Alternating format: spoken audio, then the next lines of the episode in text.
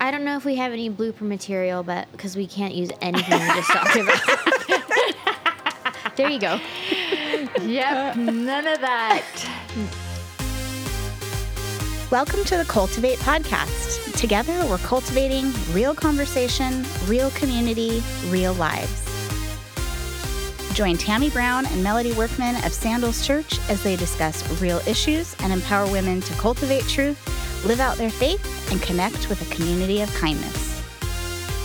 Welcome to the bonus episode um, of the Cultivate podcast. This is real questions, real conversation. I'm here today with Tammy Brown. Hello. And also with our friend Tiff Perry.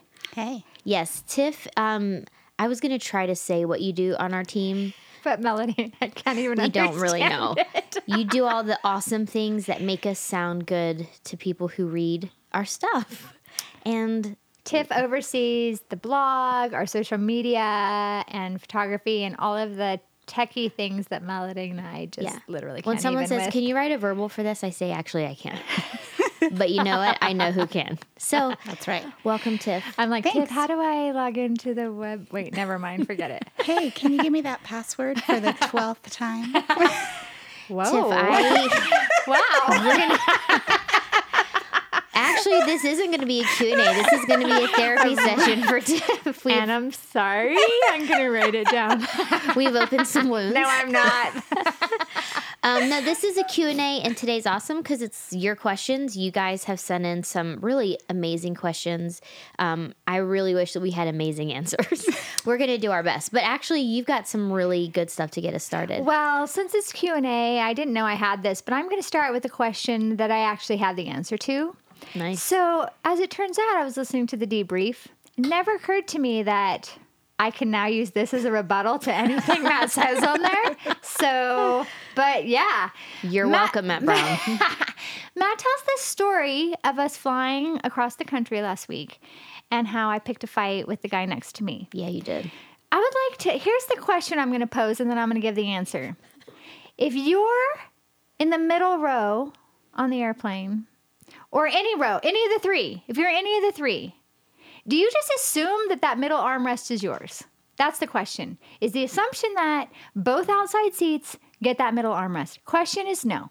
Here's the here's the I mean that's the answer. The answer is is no. no.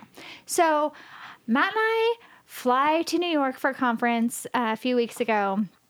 I'm in the middle seat between two guys. I'm not saying this is a man thing. I just haven't had a woman do this to me yet. Right.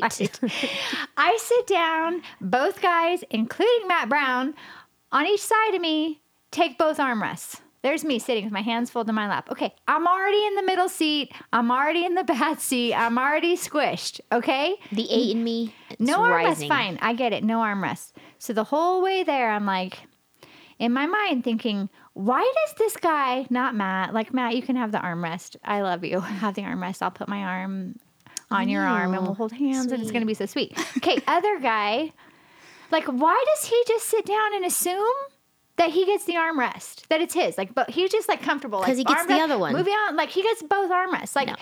it never occurred to him maybe i want the armrest i'm fine not having it so we go there i start thinking of this in my mind pondering it like why? Why does he just assume?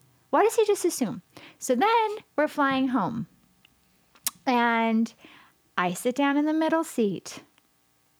Why am i always in the middle seat matt? Why do you assume that you always You don't have to have the middle seat. seat? You deserve because you know what i want to start doing with matt brown?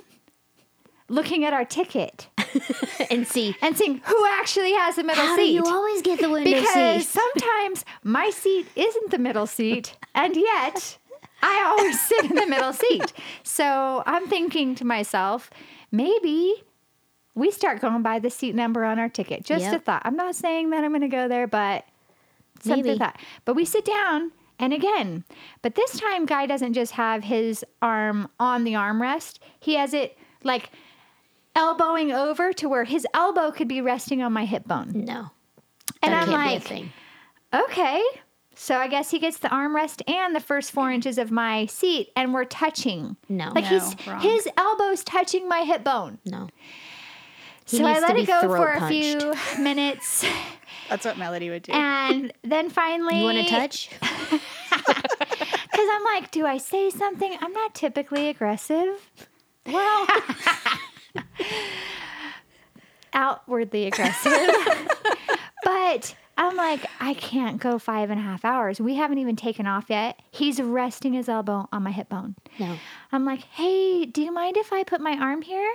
To where he responds to me, oh, what what do you want to do? Draw a line down the the armrest and you get your half, I get my half. Like very aggressive to me. And I said, no, actually, I just like to put my arm in my seat because you have the whole armrest. Like I did say exactly that in that tone of voice, to which he kind of like didn't know how to respond. I put my arm there, put my headphones on, like because you know that's the clear sign of, and we're all done And we're done. here.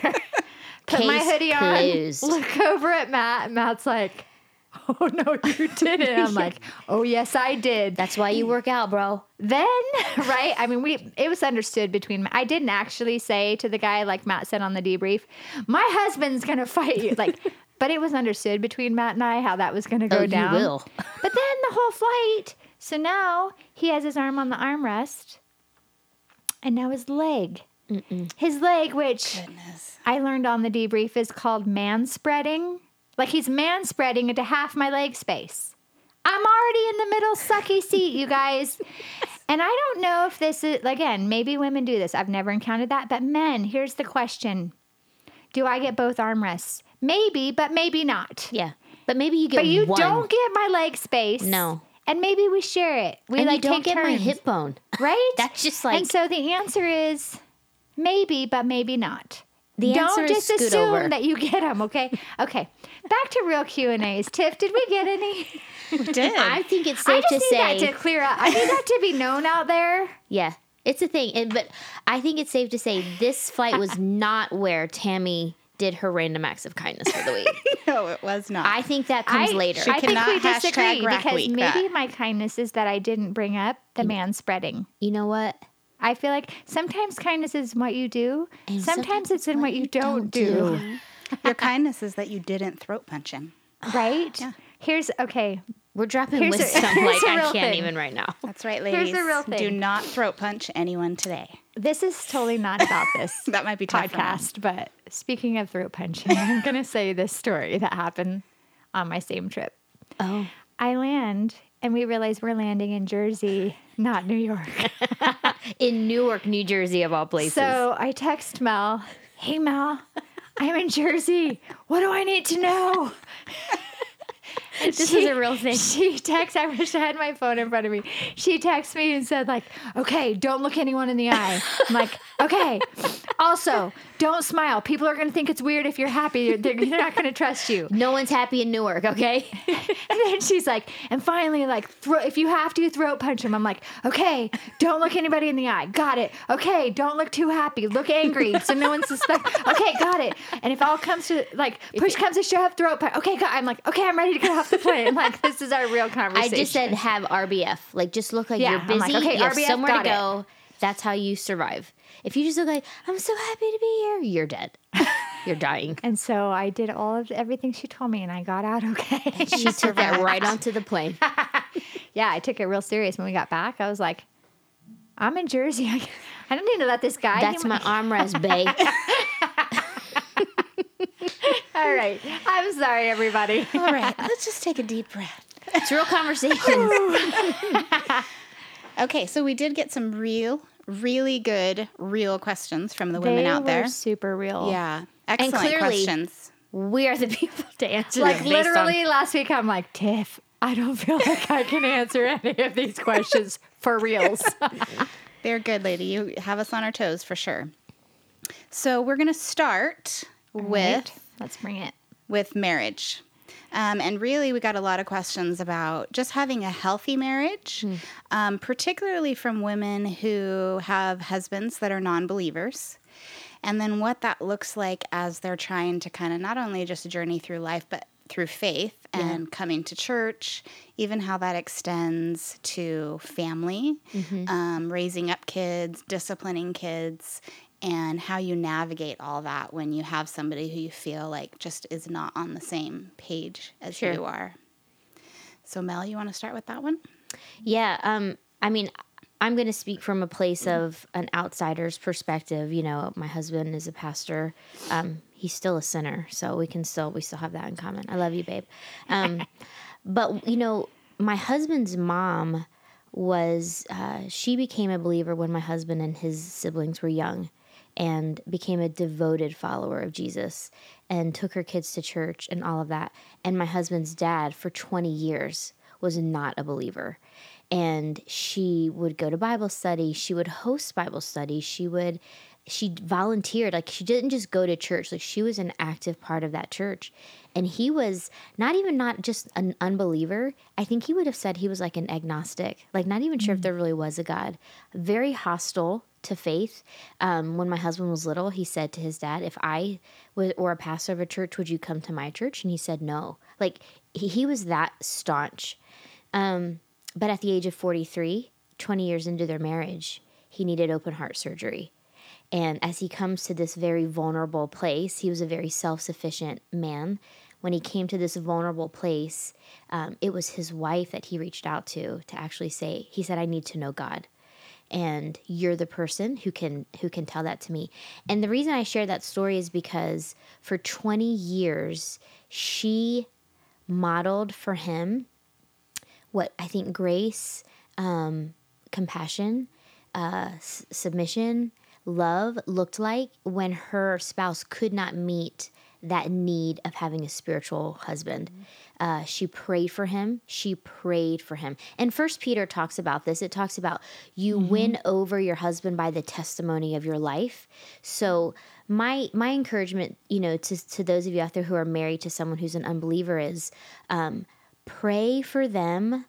And when I say pray for them, I mean like leave your all on the altar, pray for them, that God would change their heart, and then live out the best um, version of your faith in front of them that you can.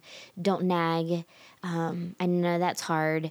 Um, love love them for who they are.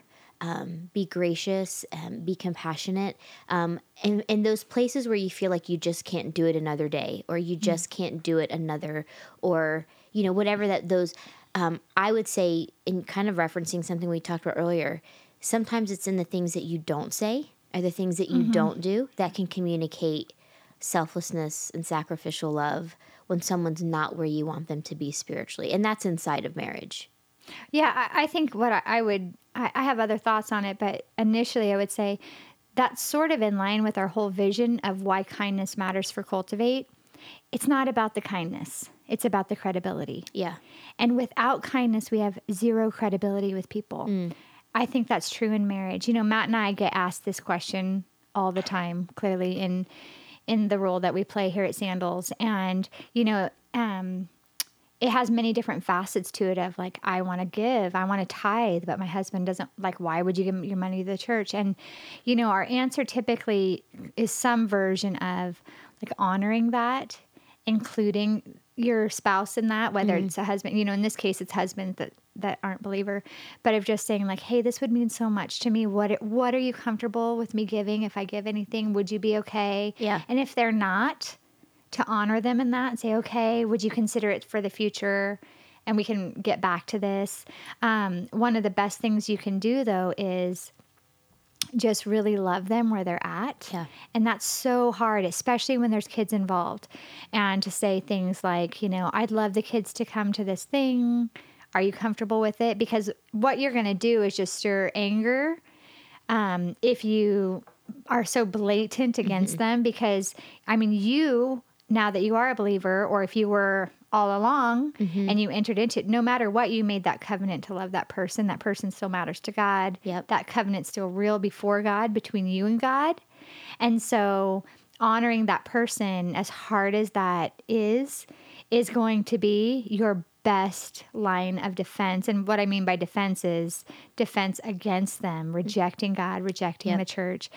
And I mean, this is true in anything, any relationship that we do, is every opportunity that you get a chance to um, praise them, do it. Like, hey, when you, like, thank you so much for being for me giving to momentum or thank you so much for coming with me this day or man when we prayed together or when you were super nice to my friend from church that any opportunity Right. to encourage that type of involvement.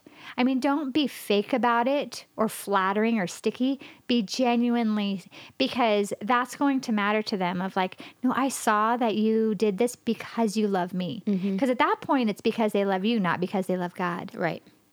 and so every opportunity, which is going to really just be more for your because of wanting them to know God too.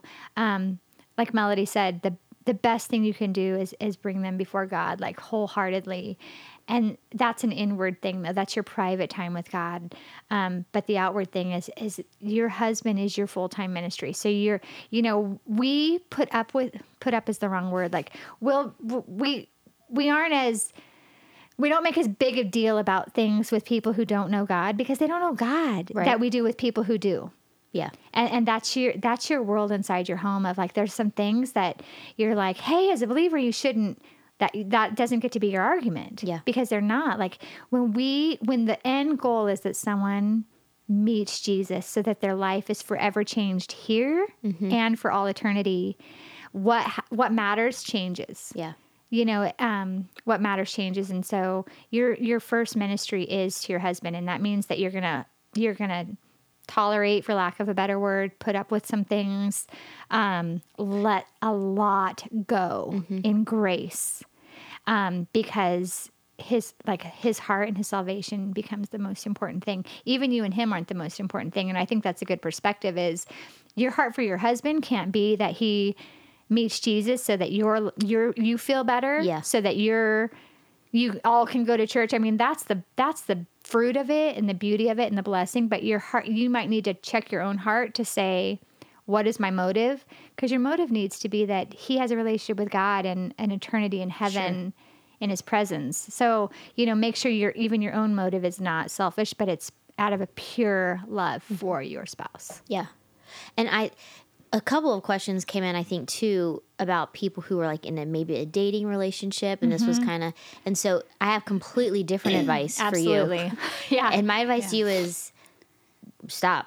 like it because in 10 or 15 years these will be your questions of my husband doesn't love God or my husband doesn't go to church. You have the choice right now to say, "Hey, you know what? You know, you don't want to have the it's not you, it's me conversation even though that could God be a thing. God told thing. me. God told me. Um but you need to be aligned. And the Bible is so clear about that. How can two walk together unless they be agreed? And if you are continuing to pursue a relationship with a guy who doesn't know God, doesn't love God, or you feel like you're just bringing him along, I promise you that um, there's a really good chance that that's going to become a miserable existence for you. Um, because after I do, everything gets harder. Everything gets just um, so much more difficult to navigate. And um, and you may think well right now i don't want to be lonely. Right now i don't want to be by myself. Um, you'd rather be by yourself pursuing god the way that he wants you to. In the short term let's add that because yeah. Then in a relationship with someone who you feel torn, you feel like I'm pursuing God and I'm trying to hold on to you. That's a divided affection. Um, and and I like to say to girls all the time, if you really believe that God is good, and if you really believe that God is for you, and if you really believe that God has the best things in store for you, then be willing to surrender your here and now. Be willing to surrender this relationship um, turn it over to God and say, I'm going to take my hands off, lead me in the way that I should go, and watch Him do what He's really good at. Um, he does give us good things, and sometimes they don't come in our time. They don't come when we want them, um, and may, and we have to keep a heavenly perspective in all of this. That we're not we're not living for the blessings here on earth. It's eternity that we know is coming. Um, but those relationships, those dating relationships that are um, you're not aligned. Um, I, I don't encourage anyone to, to pursue those because I think that they come with a lot of unnecessary heartache. Well, and I think that's it's such a different conversation, yeah, with people who are not married. And after being in ministry for almost 24 years now, that is one of the biggest things I see with women. Like, you mm-hmm. know, we got to to speak to the young adult girls this week and I said one of the hardest things for me is trying to help women on the other side untangle all Yes. of the places they compromised. Mm-hmm. It's just harder. It doesn't mean it's not doable. It doesn't mean God can't do a miracle and that God doesn't redeem and heal that, but it's the hard way. Yep. But if you are not married, here's the thing you think it doesn't matter now. It matters. It will matter sooner or later, but it will matter. Mm-hmm. And I see I see this happened time and time again. People compromise their relationship with God, compromise the being equally yoked on the front end, and it's disastrous on the back end. And here and that looks like a whole bunch of different things. Like maybe it doesn't matter when it's just the two of you. But now all of a sudden you have kids mm-hmm. and you're like, oh, well, when I grew up, if you were raised in the faith, like I went to church, I went to Sunday school, we prayed before whatever. And if your spouse is like, wait, what? You know, you're you were the deal changer. They didn't change. Mm-hmm. You're the one changing. Yeah. And it's going to matter when you have children and you want them to, and you have someone that's like, no, that's not what I believe. Like, it is the most disastrous thing you can do for your life. Mm-hmm. Like, the, the two biggest decisions you make in your life one, to follow Jesus, two, who you marry. Yep. And, you know, I, I see that like in a dating relationship that I'm going, well, and two, one of two things happens, and we did see these in the questions. Either we're at different journeys on it, or we're not even on the same journey at all. Mm-hmm. Even the different journey thing needs to matter mm-hmm. because if you if you are even unequally like, well, they say they believe in God, but they still don't think going to church is important. Even that matters. Like you need to be somewhat aligned in what you believe and how you think that plays out. Because it's one thing to say I believe in God, but I don't go to church. I don't want to serve. I don't want to tithe. I, you know, I'm not about praying. Well, then I would say, what do you actually believe? Right. Because we live what we actually believe. When I'm driving in my car and I believe at the bottom of Washington there's a speed trap every day, the second I get near there, I start going exactly the speed limit because I believe I'll get a ticket. Yeah. I behave what I believe. So so even people who say they believe, the way they that plays out is indicative to what they actually believe, and those are really important things for dating people to pay attention to because you are setting trajectory of your whole life. One of my dearest friends um, got married super young, dated a non-believer. They they were a believer but fallen away from God. That this is what a lot of the questions started with. When I got married, I had fallen away from God. Now I want to get back. You know, what you compromise on then catches up to you later. Because here's the deal. Now my friend has several kids. None of them went to church because her husband never wanted to go to church. So they had a lifetime of not going to church and a lifetime of not taking their kids to church. Well, now the kids are all living however they want. And my friend is like, Well, I was raised a believer. I know better. This, you shouldn't do this. You shouldn't do that. Well, these kids have never, it's like, why shouldn't I? This is, Yeah. and now there's grandkids coming into play, mm. and the grandkids aren't in church. Do you see how that's a multi generational decision because you compromised? Yeah. And these hard conversations that we've had of like, that one choice I made, Yep. that one choice I made to not marry someone who believed what I believe. Now I have all the kids and the grandkids that don't know Jesus. Yep. And so I cannot stress enough on this how much it matters. And that might be really hard. It might be hard to say no to someone that's awesome and you love them and but what else is really really hard if not harder is knowing that your children won't be in eternity in heaven mm-hmm. And don't know God because knowing God's just not about not going to hell it's also about the life you live here Yep. you know Yep. um, I love how in the series Matt's saying like the Ten Commandments won't save your soul, but they will save your life. I mean that you know, and, and my friend is like, well, look at your life. I'm like, but we made di- like just different choices, you know, and we we did it, doing it God's way is the harder way, but it's the better Yep. way long term. It's harder at first. That's why I told the young adults last week, like a lot of the world right now believes in your 20s you you live it up. Like that's your time. And i disagree. I think in your 20s you're building your life on the rock. Mm-hmm. So that in your 30s and beyond you're living the life god has for you.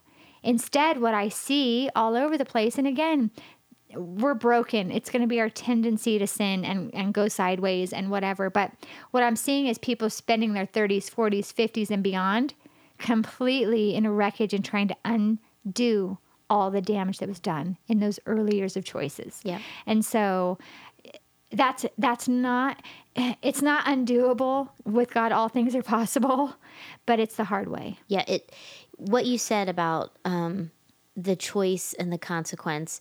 This is something I've tried to teach my kids. You can choose your choices. You can't choose your consequences. Absolutely. And you can't control your consequences. Mm-hmm. So, what you just mentioned, this decision because I was lonely, or this mm-hmm. decision because I just wanted someone, or this because I loved him, that's a decision I you're was, making. I was afraid to have the hard conversation. Yeah, I'm choosing that, but I don't get to choose what comes as a result of making mm-hmm. that choice. And we just live in a, a culture today where like forethought and wisdom and looking down the road aren't high values. It's like it's all about the here and now. Like do what makes you feel good right now. And the world's like do you. And Jesus like deny yourself. Like Yeah, they're they're yeah. at odds with each other. And so who you listen to and then what you do with that really matters. Absolutely. Yeah. Um, Mel, can you talk real quickly? Because our heart so much this year is for cultivating community, particularly for, you know, the women who are asking these questions, you know, that are walking in a marriage that's difficult and hard, mm-hmm. you know, whether that be with a believer or not believer, or even walking through singleness, why it's so important that they're connecting with other women in community. Yeah, uh, the, that's we say this all the time. Spiritual growth best takes place in the context of community. There's very few things. You know, one of the things that I have told my team recently is um, if you did it alone, like whatever, something with your job, you could have done it better because collaboration and community, better things happen. And so, if we could really wrap our minds around the fact that when we're isolated, we are much more prone to sad thoughts, uh, depressing thoughts when we keep those to ourselves. Um, isolation tends to lead to hiding. Um, hiding tends to lead towards a lot of self justification. I- I'm okay with this, and since I'm the only person who knows, and that is the enemy's plan of attack against the believer. Tammy talked about this on our last podcast. Those nature shows that Matt makes her watch of like, look at the beautiful gazelles, and then R.I.P. dead gazelle that got away from the pack. Right? It's it's a real thing. And so, as you're navigating singleness, as you're navigating a hard marriage, as you're navigating a divorce, as you're navigating a difficult relationship with your mother in law or with a, a prodigal child, those things are really, really hard. And those things are harder when you're trying to navigate them by yourself or by yourself and just showing up for church on the weekend and sitting and listening and leaving. That's awesome. But Pastor Matt will tell you every week you're supposed to leave there and get into a group of believers and figure it out and work it out together. And because life is hard, we need community. I mean, that's the bottom line. So you might have a husband who's not supportive, but you can go to your group and say, This is really hard. And they go, We love you. We're here for you. You can go into your group and say, Everyone's getting married except for me. We love you. We're for you. Hang in there. We believe that God's got something great for you. That that's what community does. It there's a story in the Bible of Moses who's leading the children of Israel into battle, and the Lord had said, "As long as your arms are raised, there will be victory in the battle." But Moses gets tired, and so Aaron and Hur come beside Moses, and they say, "We will hold your arms up for you." Because he couldn't do it anymore. And that's a beautiful picture of what community is. This life it gets really hard and overwhelming and you're getting tired and exhausted, we will come up alongside of you and hold your arms up for you. We will pray you through this. We will walk you through this. Um, that's why that's why what we're saying this year is whoever you are, whatever your stage of life, whatever your season of life is, there's community for you. Get in it because you need it. And he- here's what I would say to that, to like the arm raising, is especially a minute ago I talked about the woman like your husband's your your ministry, and you're going to have to set aside a lot of things to love him well um, through the lens of Jesus. You know, there's still going to be things that drive you nuts, and you know, if you're just constantly nagging at him, yelling, criticizing him, whatever, you know, that's going to get tangled up in his mind with your, I thought you said you're a Christian, you know. Right. Community is a place, not that you go verbally vomit all over your people, but just to say, like, here's the things that I'm really, that, that I'm, I'm being long suffering about. Mm. Like that I, you know, that I'm having patience with because I love him and but can you guys pray for me because it's hard. Right. Like letting things go is hard. Yep. Um, and and you know, I'm a big like advocate for your group is not your place for you to go verbally vomit every week, um, and just like put all our crap out there. That's what I always hear about. Like we need a place to just put all our crap out there. No, no, you need a place to be like, here's how, here's what's going on, and and what is God like? Remind me of God, what God says about me what God's word says about me or my situation or how I need to like that's what community is about. Um but also, you know, people say, well, no one in here understands. You know what's been the most interesting, I know you'll agree with this, Mel, is that at the end of seasons and groups, women will say to me, Oh my God, did you know everyone in my group has already suffered Yes. a miscarriage Right. or had been through divorce? amazing. Or, and we're like, Nope. Nope. we just said Yeah. These 10 women will go table 10. Yeah. Like, um, the Holy Spirit knows. God's Yeah. know God knows and he orchestrates that stuff. And so I've seen time and time again when like two women or three women of a group of 10 and three of them have that and they just are like let's support one another and let's pray for each other's husbands. You know, now it's not just you praying for your husband's soul, but you have a group praying for them. Or a woman who said, Hey, let me tell you this, like your mother in law. I prayed for 20, how, 20 years. 20 years. Don't give up. Don't up. give up. Yep. Because look at what God did. Yep. And so that, and then that woman, man, when she's on her worst day of like, he's never gonna know, you know, she's like, don't give up. Yep. And so that that's just what the Lord does in communities. It's a magic that we that we can't- can't understand yeah. because we can't orchestrate that's it. that's just and the word magic's not right, but it is magical the way that that happens. And It's Jesus you- magic. Yeah, you just don't you just don't know it. And so um yeah. Yeah, we've seen some amazing things happen in those groups for Yeah, sure. absolutely. Yeah. So let's transition to um, this other topic that we got a lot of questions about, which was family dynamics and particularly mother in laws. Um, I lot, love my mother-in-law, Rachel Workman. I love you. a lot of questions just about um, you know setting healthy boundaries you know being grown women being adult children who are married we have kids of our own you know how do we navigate that relationship so that it's healthy so that we're healthy so that those healthy boundaries are defined you know even to the point of trying to avoid um, constant anxiety you know some women are saying this is such a struggle for me that it's causing real anxiety for me in my life. And is that defined as a toxic relationship? Um, so, Tammy, why don't you take this one? Just kind of how do we set up those healthy boundaries with um, parents or mother in laws in particular in this case? You know that that is like family is the trickiest. Yeah, it's hard. because you you have two people come together with completely different family values upbringings dynamics levels of health levels of growth levels of whatever. Um, and i know for matt and i this has been one of our trickiest things to navigate is the mother-in-laws my mom to him his mom to me.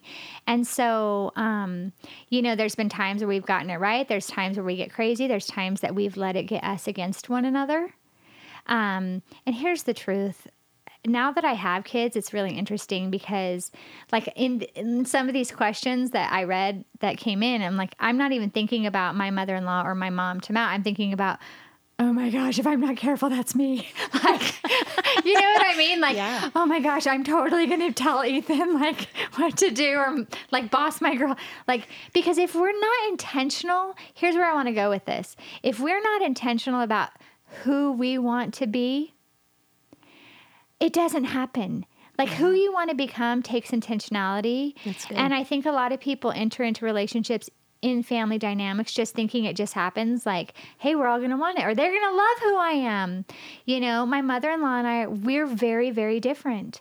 And, um, my mom and Matt are very, very different. And so for Matt and I, what we've had to do when it comes to mother's list is we have had to put some boundaries, which have been hard. It's mean Matt's had to have some hard conversations with his mom. I've had to have some hard conversations with my mom. Um, I've had to tell my mom, you know, hey, we can't do this. And I don't want to do that. It's my mom. Like, I think my mom's awesome. He thinks his mom's so awesome. You know, like we get very defensive of our moms. The bottom line is that Matt and I are called to be for each other first when you get married. That that takes a while. It's like Velcro.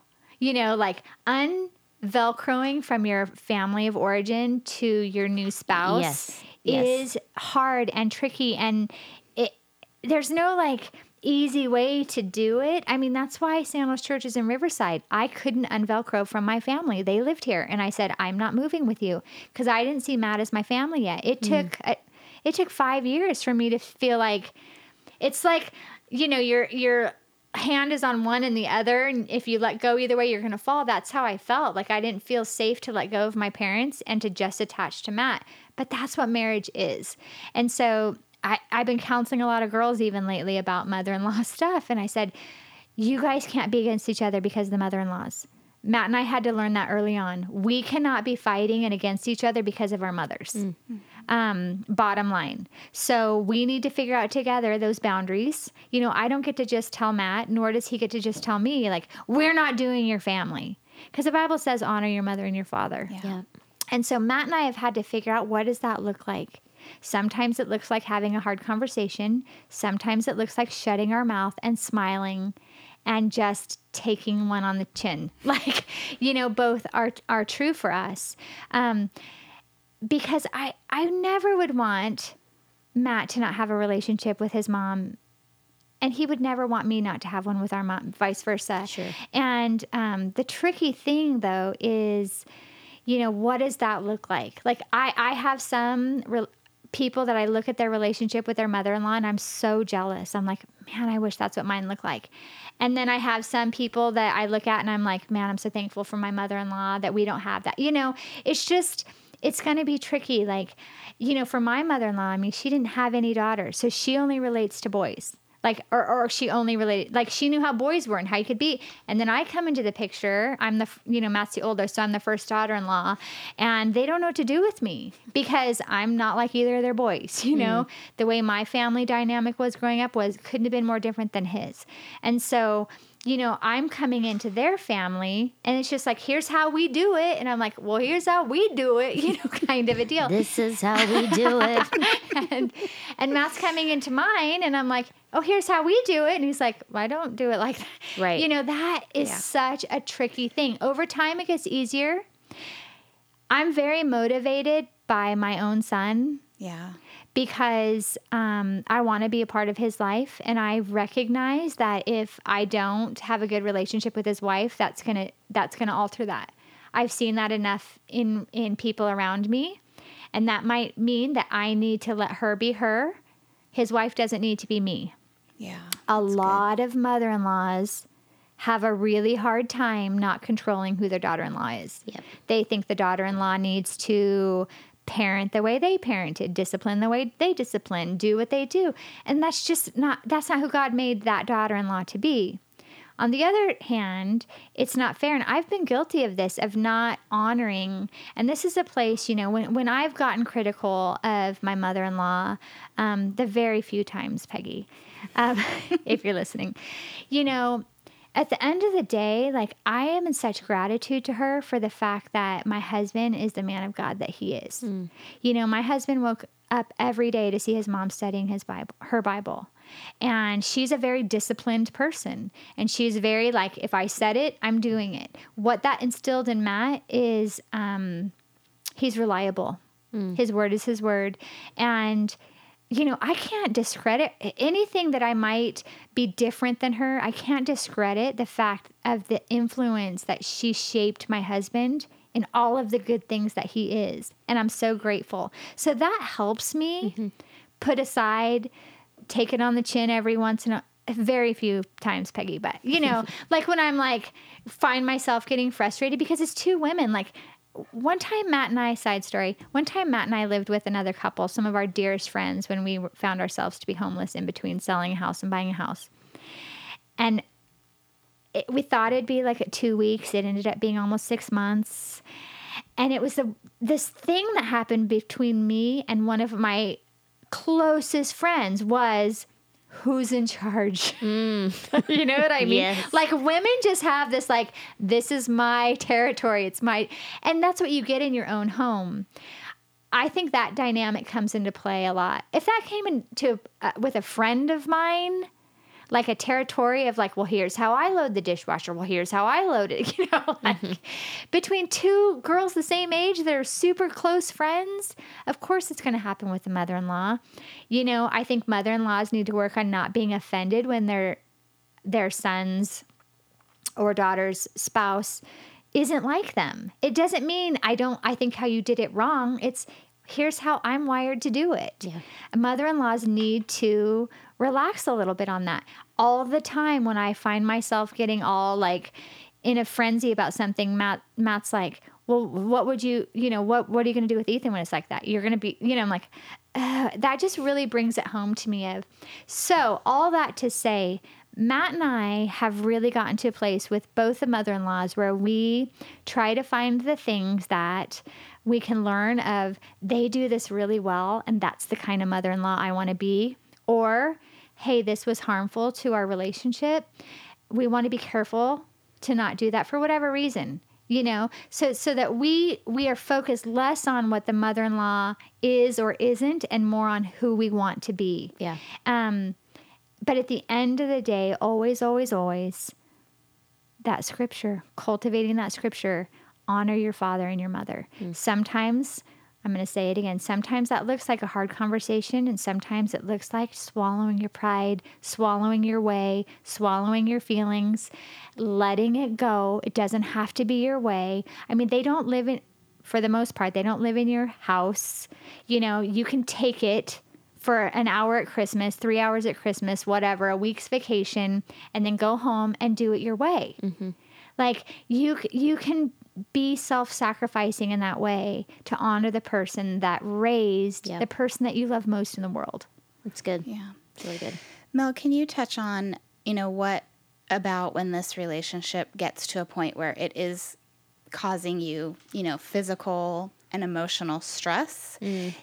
Because even to the point where women are saying it makes me question my faith because I have such a hard time navigating this relationship. Yeah, that's hard. I mean, and that's hard not just with a mother-in-law. It can be with anybody. Mm-hmm. Um, I think one of the things that we you have to learn as you're growing in your faith is how do I balance kindness and and love and compassion and grace, and at the same time, um, do things that are that make me well and that keep me in a, in a right frame of mind. Which is why boundaries is not a bad word. And mm. in every relationship, boundaries have to be factored into the conversation. And so here's what I found, and this is a generic, like kind of like an umbrella over lots of different issues. If if we can learn to be both grace givers and truth tellers and not choosing one or the other, mm-hmm. and not even trying to to balance, but be a full on truth teller and a full on grace giver. So for me as as an 8, one of the things that I have to do in relationship with people is I have to lean hard into empathy in order sometimes to practice grace and practice like forgiveness. Um, because i'm like i'm right you're wrong and you do it my way or you're di- or you die. It's like we, we it's that simple in my mind. And it's not that simple so it's it's me learning and growing.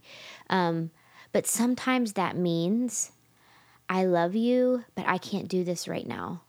Sometimes it means I love you and I love your mom. I'm not okay. I need to stay home. I need to leave early. I need to I need permission to pay attention to what's going on inside and either remove myself from a toxic situation. Um, sometimes, you know, use wisdom and discernment to know when do when do I need to bear through mm-hmm. and and make it, or when is this just becoming like I'm not going to be well, like mentally, spiritually, emotionally, if I don't create some distance. Yeah. and and just be honest about that. And and here's what i found. In those conversations that's typically where relationships go deeper. They tend to stay shallow when we never talk about it. When you just smile and go huh but we never talk about it. and and here's where you have to be careful. Um, you may be able to handle the meat of the word and someone may still be sipping a straw so just like you can't feed a baby steak, you sometimes you can't have deep spiritual conversations with people who aren't there. So sometimes the the most real thing you can do is say I love you. I need like I have to go or I love you. I need to talk about this with you later. Could we table this until tomorrow? Um, and again, I, I really practice God give me wisdom in this moment to know what to do and what to say. He's really good about about answering you um, and and using that having those conversations what do healthy boundaries look like? Adam and i have had to have these conversations um, we have to have these conversations with our kids and their friends because we recognize that toxic relationships can really send you down a spiral that you don't want to go down um, and and being healthy emotionally spiritually and we've, we've talked about this in cultivate is really really important I, I, I want to add on that if just like the idea of practical things that you would say. Yeah. You know, um, you like between Matt and I, it's like, okay, I'm not like, I can't tell him. He can't tell me we're never visiting. You know, we've we had an argument once. He's like, "Your mom's never coming over again." Mom, I'm just being hypothetical, but you know, like I'm like, okay, we like that. That's not fair for either to say that like never but you can say okay here here's where we can both agree which Yeah. means one person might have to do more than they want and one has to do less mm-hmm. but it's not okay to cut your family out unless there is I mean, there are reasons that that happens when they're they are toxic, they they're addicted, abusive, something like that. Right. But that's not. That's kind of the exception, not the norm. Right. you know and so to, to just have those real conversations of what how many times a year do we visit? Do we stay over? Do we get a hotel when we visit you know? Yep um, those are boundaries. yeah. like do we do a week or do we say three days is what it it like a day four it always goes awry kind of a deal. Um do we host or do we let them host and then we go there because then we can say we're coming and then we're leaving you know Yeah. there's a lot of practical things to do i just recently this is what made me think of this did some counseling with a woman who's having a hard time with her mother-in-law and there's some addiction issues and you know she's like she can never see the kids because I know she might. And I'm like, okay, what are you not okay with? Well, I don't want the kids in the car. I said, okay, that's a different issue than I can never see the kids. Mm. So that might be harder on you because now you can say, it's not that we can't all go to dinner. It's let's all go. We'll meet you there. Mm-hmm. You have to drive your kids now. You don't have a grandma that gets to pick your kids up and give you the night off. That's not your situation yeah for now. Yeah. You know, maybe it will be. So, like, figure out the practical things to navigate it to make it work without getting against each other. You know, remember that that person you love most in the world came from them. and so there's got to be some good there. Right. And that you can find the gratitude for. When I catch myself with my mother in law or anybody else where all I'm thinking about is what they're not to me that I wish they were, oh my gosh. But when I'm intentional to go, you know what, here's the things I'm grateful for, the rest of it becomes a little more distant, like, you know, like a watermark instead of the real Yep. print on the page. and good. so that that's uh, there's so many things about my mother-in-law that are different than me but there's so many things that I'm so grateful for her of how she raised my husband, the qualities he got from her. Um, you know, I'm so much less like, oh, here's what I wish it was, or here's what it's not, you know, that kind of thing that I see so many women getting when I keep a perspective and remember that you know, there's a weird thing about, and I'm not saying in laws are abusers. Stay with me for a second. There's a real truth about abusers and their victims where even if someone has abused somebody, the victim is still attached because it's what all they've known. Hmm. Well, here's here's how that looks in marriage. And I'm not again, I'm not saying stay with me. I'm not saying parents are abusers or whatever. Sometimes they are, but what I'm saying is good, bad, right, wrong, whatever your uh, spouse, your husband in this case, we're talking, you know, about with women, but you know, what their parents are is totally normal to them. It's all they've ever known. It's the love, the care, the life that they've had. Like to come in and be like, yeah, no, that's not happening anymore. No, you know, it's like, yeah, they're flawed, but guess who else is flawed? I'm mm. flawed. You're like, we're all flawed. And, you know, I see a lot of couples come into a relationship and being like, oh, you didn't, you never knew your parents was completely like screwed up. Let me tell you how they are. You know, like Yep. I see that happen all the time. But to to the child, even though they're an adult, that's their parents. Mm-hmm. You know, it's all they've ever known. You know, there's so many things in, in Matt and I's relationships where I'm like, or he'll say to me, like, I never thought of it like that. You know, I'm like, I never didn't think of it like that. Right. And vice versa. You know, I'm like, our family never did that. I love that, you know, kind of a deal. And so it's all we've known as our parents good, bad, ugly, whatever. And here's the thing it's all our kids are known. And the thought of my daughter's or my son's spouse wanting them to not have a relationship with me motivates me to be the healthiest me I can be mm. to them. And so I'm taking in, I'm taking all of it in from both sides of our family of what has been the best for me, made me feel so loved, honored me, and I'm tucking that away. Yeah.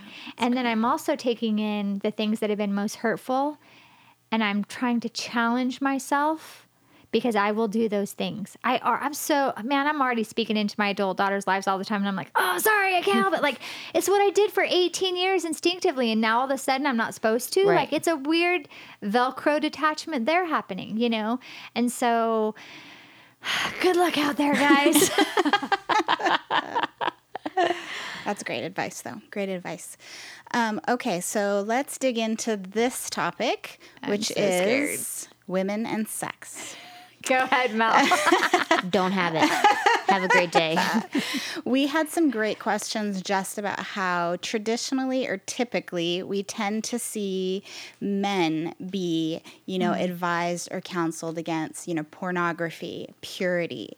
But that can be a big struggle for women, mm-hmm. particularly mm-hmm. those who are in a season of singleness and are mm-hmm. trying to kind of navigate that and what that looks like. So, you know, how can we speak into women's lives and how can we as a community of women maybe even just be more conscious and supportive of the fact that that's an issue that women struggle with as well?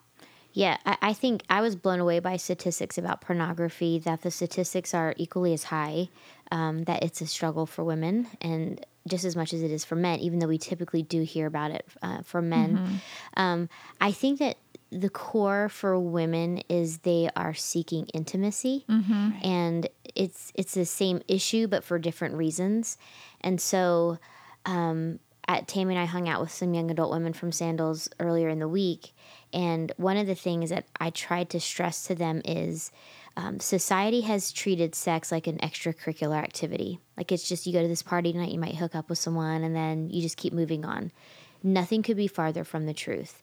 I think what what goes together are statistics on casual sex and statistics with women who are facing depression, um, suicidal thoughts, Oh my gosh, so true. weight issues, insecurities, they go together. Um, society tells us, no, you're just being free and being who you want to be.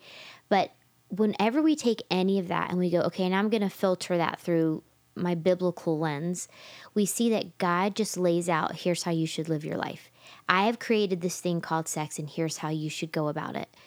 When we do that, we experience blessing. When we don't do that, um, we bring heartache and we bring consequence. And so I, I love to tell single women one, stop looking for the one who will complete you. His name is Jesus. He already exists. You can have a relationship with him right now. Um, the guy that you're looking for to complete you doesn't, he's, he's not real because you're going to find another flawed, imperfect human being who's as flawed and imperfect as you are and you're going to come together with all your baggage and that's not going to be a good that's not going to be a good scenario um, so really um, I want young women, especially single women in every stage of life, to learn how to lead themselves and feed themselves spiritually. You don't need anyone to lead you to God. Get into the Word for yourself. Learn what God says about all of the things that you're facing. Memorize His Word. We can memorize song lyrics like nobody's business. I have a friend, she can quote every episode of The Office but in and then people are like I, I just can't memorize the Bible. Well, you don't have to memorize it in the King James with the these and the thous and the the witchets and the other all those other crazy words. You don't need to sound like Shakespeare. But he says his word is a lamp to our feet and a light to our path. So in moments of I don't know how to navigate this, I'm lonely, I think I love him, um, I'm struggling with pornography, having God's word hidden in your heart that speaks truth to your feelings, that speaks truth sometimes in a world of lies, that's all we hear, is so important. It really becomes, like Tammy said, build your life on the rock. The word of God becomes your food, it becomes your sustenance, it mm-hmm. becomes your, that's what I go to. I'm having thoughts about this, I'm going to the word. My friend told me this, I'm putting that in light of the word. It like it all comes back to that. And God speaks to it very plainly. So I, I, I couldn't agree more with all of that, but I am going to touch on um, the idea or the reality, I should say. What do you do in that season when you have really real physical needs? Like that's a real thing. So, no matter what we know about God's word, no matter what, um, that kind of thing, all that is so true. And still, your body is going to experience like real physical Yeah. things that your body's made to experience. What do you do with those things? So th- that's where we need to be careful. And here, here's what I want to say to that is, and Matt will say this all the time, like you touched on, like women go to porn um, for different reasons, but also what porn is is also different. Porn, yes, can be literal porn, like pornography, like watching sex, um, seeing sex, or whatever. While I, I mean, what do you think's going to happen to you physically if you're watching all that? Right. So you need to not be watching it if you don't want to struggle with it. Mm. That there's that. But also for women, you know, wanting intimacy, it might not be actual porn. It might be a book you read. It might be a TV show you're watching. It might be where you're getting so worked up in your mind yeah. that your body wants to like let's wrap this up. Yeah. okay? And so for a better way to say it, i'm getting real. This is supposed to be real conversations is. and so that's different for everybody. And so you need to get real with yourself about what triggers you. Yeah. and because it's going to be a struggle. Like you, your body wants to have sex. And but but you're not in a position to be having sex. And so you need to position yourself well. What are you listening to? What books are you reading it's different different things trigger different people your book might do nothing for me mm-hmm. but if it does something for you you need to not read it Yeah. you need to if if any movie with any kind of affection or something in it gets you all hot and bothered you need to be careful what movies you're watching like why make it worse on yourself Yep. you are the only person who can deal like deal with this. Mm. You're the gatekeeper to your body and your world and your mind and your eyes. And so you need to get real about what is getting you turned on. What's getting you Yeah. know like mentally because for most women, not all, it's it starts in the mind and moves to the body. Mm-hmm. What are you putting in your mind? Yep. And whatever triggers you, stop putting in your mind until it's in the right place. And that will minimize the struggle. Yep. The struggle's not going to go away. What you're needing to do is minimize it and then manage it. And also, that's another reason why community is so important because to tell someone this is my struggle Right. and invite accountability. Hey, ask me what I did this week. Hey, ask me what I did on mm-hmm. Saturday night when I was home by myself. Hey, ask me because I want to do what's right, but it's hard, you know? A- And the other benefit of community on that aspect is sometimes what's harder is to admit it Yeah. Because you're so afraid. If I tell someone this, man, they're going to look at me and think I'm gross and whatever. Um, to be met in community, and this is why it's so important for women to be good heart handlers to say, I still love you.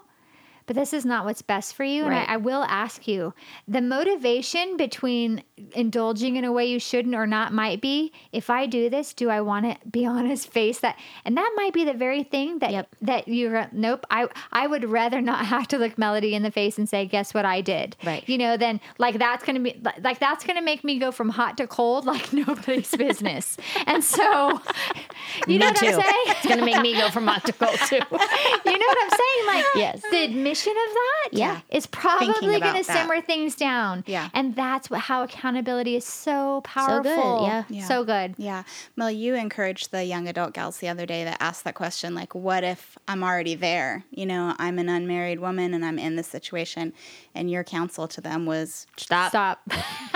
I mean, Yeah. You don't need to pray about that. You Yeah. don't need to think about it. The Bible says turn and run Right. from sexual lust. Yes. Yeah. And I, I said, you lose back to credibility. Use a lot of credibility. You're like, I love Jesus while you're laying there naked talking about him. Like it just, it kind of, they don't go together. Um, and you, we all have to be challenged to think that if eternity is a real thing, if heaven is a real thing, if standing before Jesus is a real thing, then what I'm doing right now really matters. Mm-hmm. What I'm saying, Absolutely. who I'm in relationship with, how I'm choosing to live my life. If all of that's real, then what I'm doing right now really matters. And it does really matter. Yeah. How you're living your one and only life really, Really matters. yeah. You guys, these questions this week were so good, so hard. Yeah. like Yeah. we read them and we're like, uh, okay, who's, Yeah. who's answering that one? Yeah. Some of them were like, we're not doctors, so we're going to table that one for Right. your I actual. We're actual physician. to we're that. also not clinical psychologists. No. But what we do want to do is have real conversation about these real things that we're all really navigating. And so, thank you so much for these questions. Yeah. Yeah. Um, let's close it out with talking real quickly about kindness. Um, because, Nothing about today has been real quick. We'll make this one quick. hint, hint. Um, but I think because so much of what Cultivate does is kindness, and a lot of that revolves around that, sometimes that's misunderstood as being sort of this saccharine, sweet sort of behavior we should have, um, rather than something that we need to be intentional about in a world where women can genuinely just not be kind, and what that balance looks like, rather than Where just women are usually not just not like kind. Thanks Right. for sugarcoating that. and it's not just that we're encouraging women to walk around and women are mean and we're saying, Thank you, may I have another? Yeah. Like, how absolutely does, not. I don't do that ever. Right. So how do we navigate kindness in light of the fact that we are not necessarily always encountering it? Yeah. Um, I'll just let me just say really quickly on, on kindness. Um, the best study that I ever did was going to the Bible to see what the Bible says about kindness. And every time God describes in the New Testament his love for us, it's through his kindness, which was very intentional, very strategic, and cost him a great deal. Cost him his son. That's that's the definition of kindness. Um, we are not God, so we don't love perfectly. So for us, I think it really comes down to what's the what's the motivation of our heart, um, and how do I want someone to think about God based on their encounter with me. So if I if I engage people in that way, if I'm your only representative of a Christian, if I'm the only Christian that you would ever meet, what would you believe about God because we interacted? Which means when I'm at the deli at unsaid grocery store, There's the jersey coming out. yeah, when I'm at the deli just waiting on my coleslaw and I feel like you can't do two things well very quickly, and what's coming to my mind is to be like, sister. I know that you can get that coleslaw with the quickness. Like, and things come to my mind, and then I'll be wearing my kind woman shirt, and I'll go, crap, I gotta be. Jesus loves her. Jesus, you know, but it really just comes down to a motivation of if I were the only one, or if she knows a bunch of other Christians and she's turned off to Christ, and then she meets me, mm-hmm. am I going to be someone who reflects his love or deflects from it? And that's just something that we have to keep in the forefront of our minds all the time. That's great. Absolutely. I you know, I think in one of the questions it said when I have like an angel on one shoulder and the devil on like That's real life. Yeah, sister, like that is all of us. And and here's what I tell people about kindness because actually I've been criticized quite a bit about, oh, you have a vision of kindness, but you aren't kind to me from people who I choose to have boundaries with. Mm. Um and actually, boundaries are quite kind because if I didn't have them, I would be exercising all kinds of unkindness. Right. Um, and that's not the person I want to be. It's not the person I want you to experience. It's not what you deserve. And so, like, kindness can come out in all kinds of different ways. And boundaries is one of them of, you know what? You know, I uh, like, we can't even, me and you, because we're just oil and water. You say this, I say this. We just, that's life. Not everybody's meant to be best friends. Like, Right. it doesn't work like that. So sometimes with me, when there's someone, okay, I'll say it. There's some people I literally cannot stand. You guys, I want- none I of you don't- though. I don't- None of you. I don't want I don't wish them ill. I just am like when I'm around you, I'm like not okay. I'm offended constantly. Um all this kind of stuff. Sometimes when I'm like, okay, I ask I literally ask myself this, what does kindness look like even now? Sometimes it looks like I say absolutely nothing and keep my mouth shut. Like, okay, I don't need to go tell everybody now. Or I, like so and so, oh my gosh, I can't even like, you know, sometimes kindness looks like keeping my mouth shut Yep. um, in the absence, in the boundary. Sometimes it looks like I'm in a group of people and we all agree that we can't stand the same person. And instead of participating, I don't participate as my act of kindness towards that person. Like, I'm not spreading this unkindness. Like, kindness can look all kinds of different ways. We are not called to be doormats, we are called to be kind. I'm kind on a regular basis to people that have hurt me, mm-hmm. that are unkind to me, because I want to be kind. It's not about whether they deserve it or not. Once you can make that mental shift of it's not about you, it's about who I want to be mm-hmm. you know, that doesn't mean I don't stand up for myself or my children. I can say hard things to you. That doesn't mean I'm unkind. That's the thing is if you say anything that slightly offends me, you're not being kind. No, No. that's not the case. Yeah. But the case is, what is my heart for you? You know, if my heart for you is not good things, I usually try to put some space there so that I, I, I don't unleash unkindness on you. Yeah. That's an act of kindness for like sometimes if my heart's not there, I take a like I pause on it, go try to get my heart in the right place of like God loves this person. This mm-hmm. person has something to love. They're not a monster. Like I walk myself through mental things. Just because you don't want to be friends with somebody doesn't make you unkind. Just because someone doesn't want to be friends with you doesn't make them unkind. Yep. It just means that's not what's best for either of you. You don't have to understand it. You don't have to like agree with it. But like what what we're doing is whenever I don't get my way or I'm treated exactly like I think I deserve to be, then it's unkindness or the, the flip of that is it, when I always, unless I get my way, it's, you know, you're not being kind, or mm-hmm. when you have to give me my way for me to believe you're kind. No. That's not No. a thing. Yeah. Yeah. yeah. We're not encouraging you to cultivate kindness so you can run around and point out every time someone's Right. not. We, we want kindness to look all the, all the different things. And it might look like Tiff, I'm only looking at you slightly. Stop. but for Stop. real, it's like the vision of kindness comes from we are we we are more came from we're more against each other than for each other. That's not God's heart for us. Right. You know, it said in His loving kindness He saved us, and so if that's His strategy, it needs to be ours because we're called to be fishers of men. We're called to reach people for Christ. That's how we do that. When I'm a complete jerk, nobody cares what I have to say about Jesus. Mm-hmm. In fact, they're repelled from Him. That's one reason that should motivate us all to kindness. The other reason is we have no idea what's going on in people's lives. Yeah, mm-hmm. Some of the meanest, most unkind people are the most hurt, Yep. wounded. They've experienced both trauma and abuse. Sometimes kindness is the biggest healer.